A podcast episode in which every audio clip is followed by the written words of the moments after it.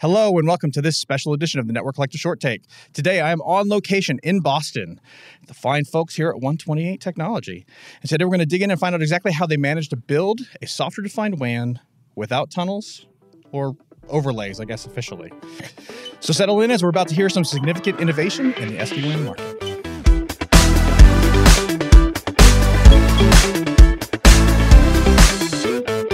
So today I'm joined by Ritesh and Eric, who are both VPs of product management here at 128 Technologies. Uh, thanks for joining me today.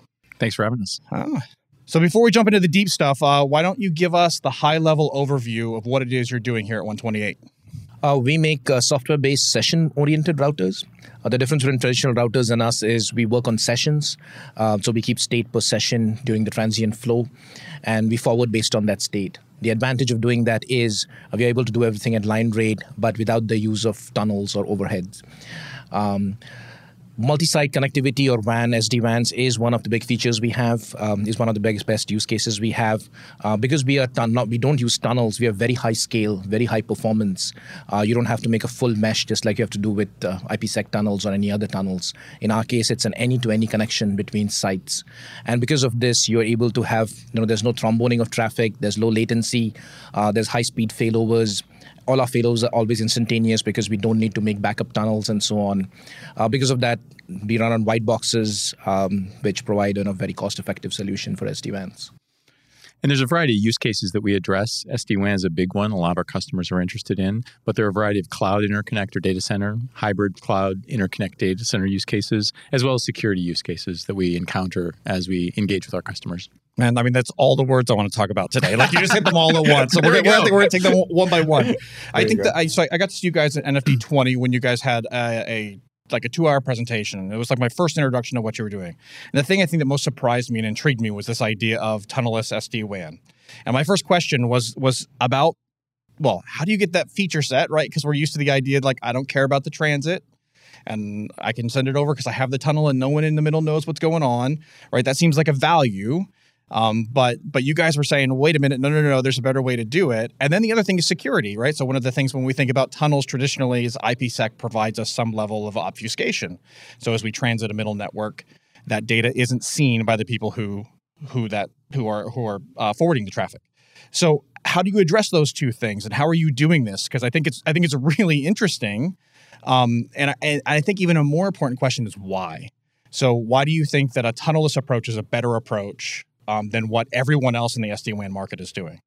If you look at um, the current deployments which are there with IPsec VPNs or tunnels, um, or any any sort of overlays or VPNs, um, the number of tunnels you can create per branch router is pretty limited. So let's say you have thousands of sites, you, it's impossible to make a thousand times thousand, um, you know, mesh of full IPsec tunnels. It's, it's an n square problem. You can't do that. Well, you if you go buy lots and lots of hardware, you can. But I, and I'm sure all the vendors love you if you do that. But that's, that's not true. necessarily a positive, you know, economic force for your business. That's true. Right? And the other option is you make hub and spoke. Um, then you you create hub sites, but that makes the design complex.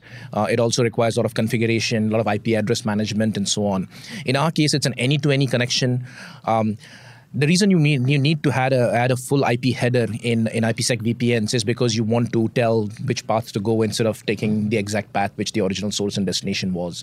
In our case, we don't need to do that because we are session based, so the routers keep state and forward based on that state, and we don't need to encapsulate packets and we don't need to add this other uh, IPsec uh, or not IPsec but IP IP sec VPN GRE header, mm-hmm. a full IP header plus some GRE bits and so on. We don't have to do that, and that saves bandwidth in the network. It creates high scale. Um, just to give you a comparison, a traditional branch router. Uh, would do about maybe 1,000 tunnels or so on. Uh, in our case, we can do about 5 million flows. So it's not just slightly improvement in, in scale, it's like a 1,000x uh, improvement in scale. And also, um, the point you mentioned that we need to obfuscate, uh, obfuscate the, the traffic so that no one else in the middle can see it. So we, we have FIPS 140-2 certification. We can encrypt flows, we can authenticate flows. And also what we do is when we send the packets out, we NAT them. Uh, so we double NAT them um, so that any network in the middle or any router in the middle has no, uh, no knowledge of the original IP packets or the original IP header, uh, just like IPsec VPNs do.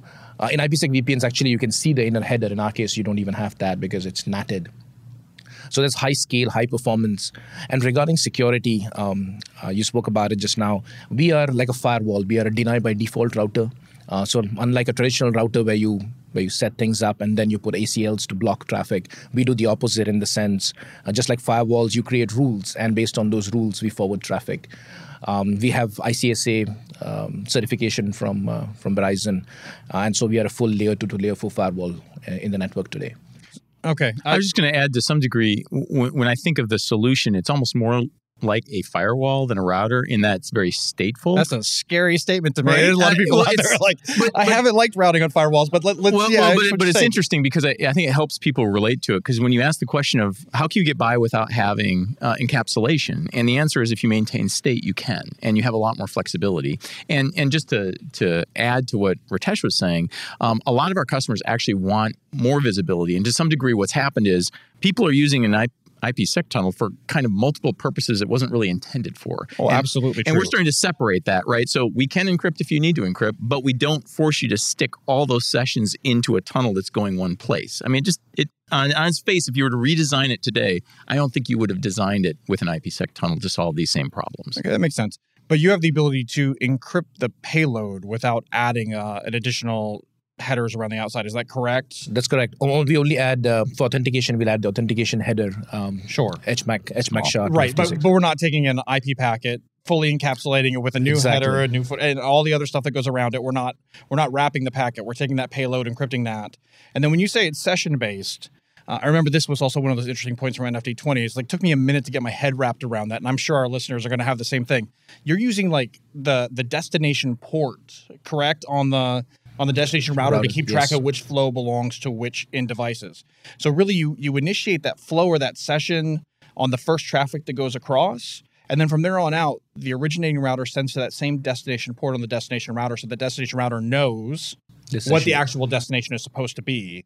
So even though you don't have the original IP and the, the the destination IP, all that other information, it knows what it is and it reassembles it based off of that first. So there's a little bit of overhead on that first packet, rather than overhead happening on every single packet. Is That's that is right. that correct? Yeah, that's right. That's absolutely right. So in the first packet, we send uh, we do an in-band signaling and we send a metadata which tells the destination router how to NAT the packet back uh, and send it out. Um, we also have some other control information in that in that header, like um, QoS settings and other things which you can which you do for some some innovative signaling between the routers. But you're right that the source router picks a destination port and destination IP address based off the far end router and nats it to that address. Uh, thereby, we eliminate uh, the need for having any encapsulation or any any other information in the packet. Uh, but in the first packet, there is uh, metadata to tell the other side what to how to NAT it back, and yeah, after that, there is no overhead in the packet at all. So I mean, my the use case that I see in this that I I've done some voice work in my previous life.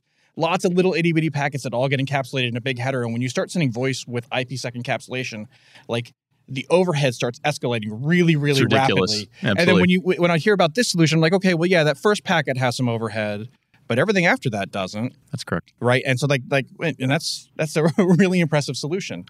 Um, I, I do want to move on though because I think we have a lot to talk about and and there's just a lot of interesting things. Um, so I've heard a term thrown around and I want to ma- understand it, and it's secure vector routing. What does that mean? I it's a, term that I think is unique to your product. And so, what what do you mean when you guys talk about secure vector routing? Well, when we talk about vectors, uh, the way in which we're thinking of a vector, we always think in terms of these sessions. The sessions are initiated from a client toward an application. That's the directionality of that session. The session is made up of multiple flows going toward the application and back from the application, but the direction is who initiated it in. So we talk about vectors, we're talking about that directional vector, and that becomes very important from a security perspective. So you expect in certain applications outsiders to access a database inside your data center. You don't expect someone inside the data center to be relaying a bunch of data from that database out, a breach of some sort. So, directionality becomes something that's very important when you start to think about the security of the solutions and the systems that you're starting to deploy. So that's built in, as in you can identify policies and, and, and, and ways you expect your traffic to flow, and you're going to key off those anomalies, and and like that's going to start alerting people that things are going on that shouldn't be going on. Well, or they're not even allowed. Not even allowed. Not even allowed. So, Yeah. so in, in our data model, there there's a concept of tenants or of consumers of services, and then Mhm. services, the applications that are there. So you can indicate where tenants are, where services are, and if there's not that direction available, you know, a a tenant starting from a data center where the database is going out will never allow traffic to go that direction. So with that deny by default, combined with directionality and vectors means that you have a secure framework that uh, is very sound. That's, that's does that make sense? It does. It, it, it, absolutely does. It's actually something I didn't get from the NFD okay. 20 presentation. So I'm really glad we talked about that. Um, the and I guess it goes without saying, but I, we, I think we need to say it right. There's a controller that manages all of this, right? Like just like other solutions, there's got to be something in the middle that's kind of managing the intelligence of this distributed network. Can you talk mm-hmm. a little bit about how that how that works? Sure. Uh, so the it's it's not more like a controller, but it's like an orchestrator in the sense it tells everybody what to do and distributes policies and lets everybody know uh, what to do, but it doesn't participate in any routing decisions or any routing flows. So there's no tromboning of traffic, or it doesn't wait for any any routing decision to come through for for the routers to forward traffic. The routers independently monitor all paths, uh, select sessions based on on the paths and so on. But it does require the orchestrator to tell it um, what those sessions are, where they are located, where the new services are, and it's very dynamic in the sense you can add, remove, modify services on the fly. So you could say, uh, you know, there's a service use that first in my data center. When it gets loaded, I could spin up an Elastic service in Amazon and I could you know load balance to it and so on.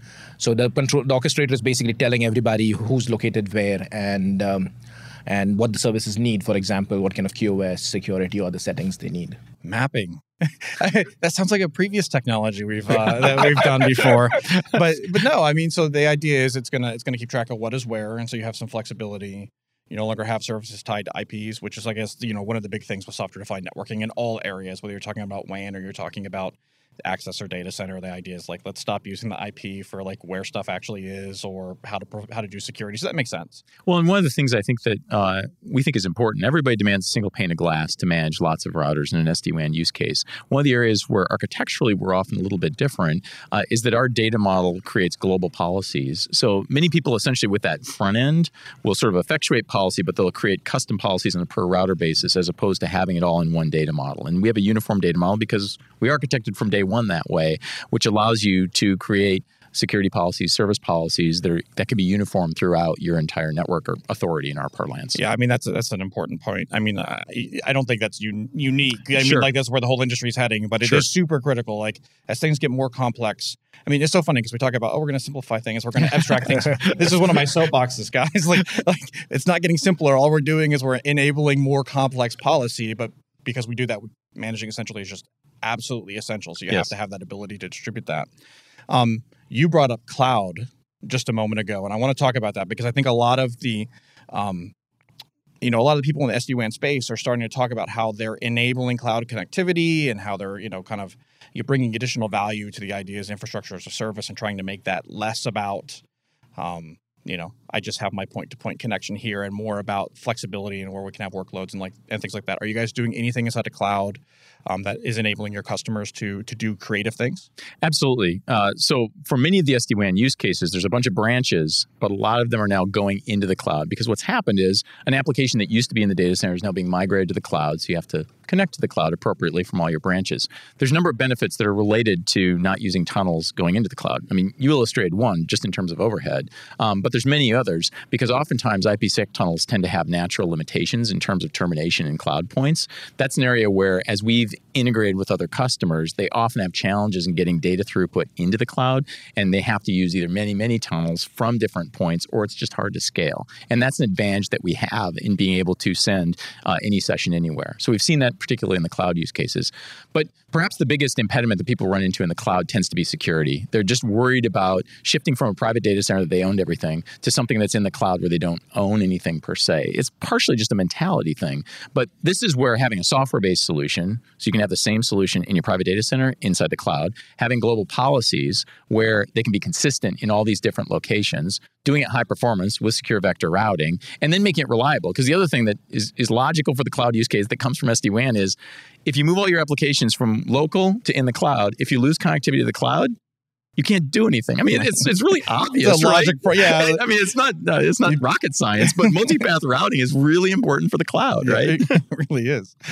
and also how you pay the cloud service providers in the sense the public cloud service providers, you they charge you based on the size of the instance you're going to use and how much data you're going to send back and forth from them. No, no, how much data you're going to send out? Send they'll take as much data. They'll take as much data as you'll send. Yeah, yeah. But if you want it back, uh-uh. But if you if you if you remove the overhead you automatically save because on the bandwidth, so you have to play thirty percent less. Uh, let's say that's a really good point. There is Yeah. there is an economic discussion There's here economic- from an overhead perspective, depending on the size of packets and the type of data you're Right, sending. I think most people are bulk, so the overhead's a smaller amount. But man, if you were sending small packets, man, there's there's going to be a big difference in that cost. Well, and, and, Yes. and to your point, like you don't realize it day one when you pick Amazon, but when you decide to switch to Azure, you know, I mean, that, that's a different it's a story, really man. expensive proposition. Absolutely. yes. Well, guys, uh, thanks so much for coming on today. Uh, you're talk- doing some really innovative things. It was great to talk about what you're doing here at 128 Technology.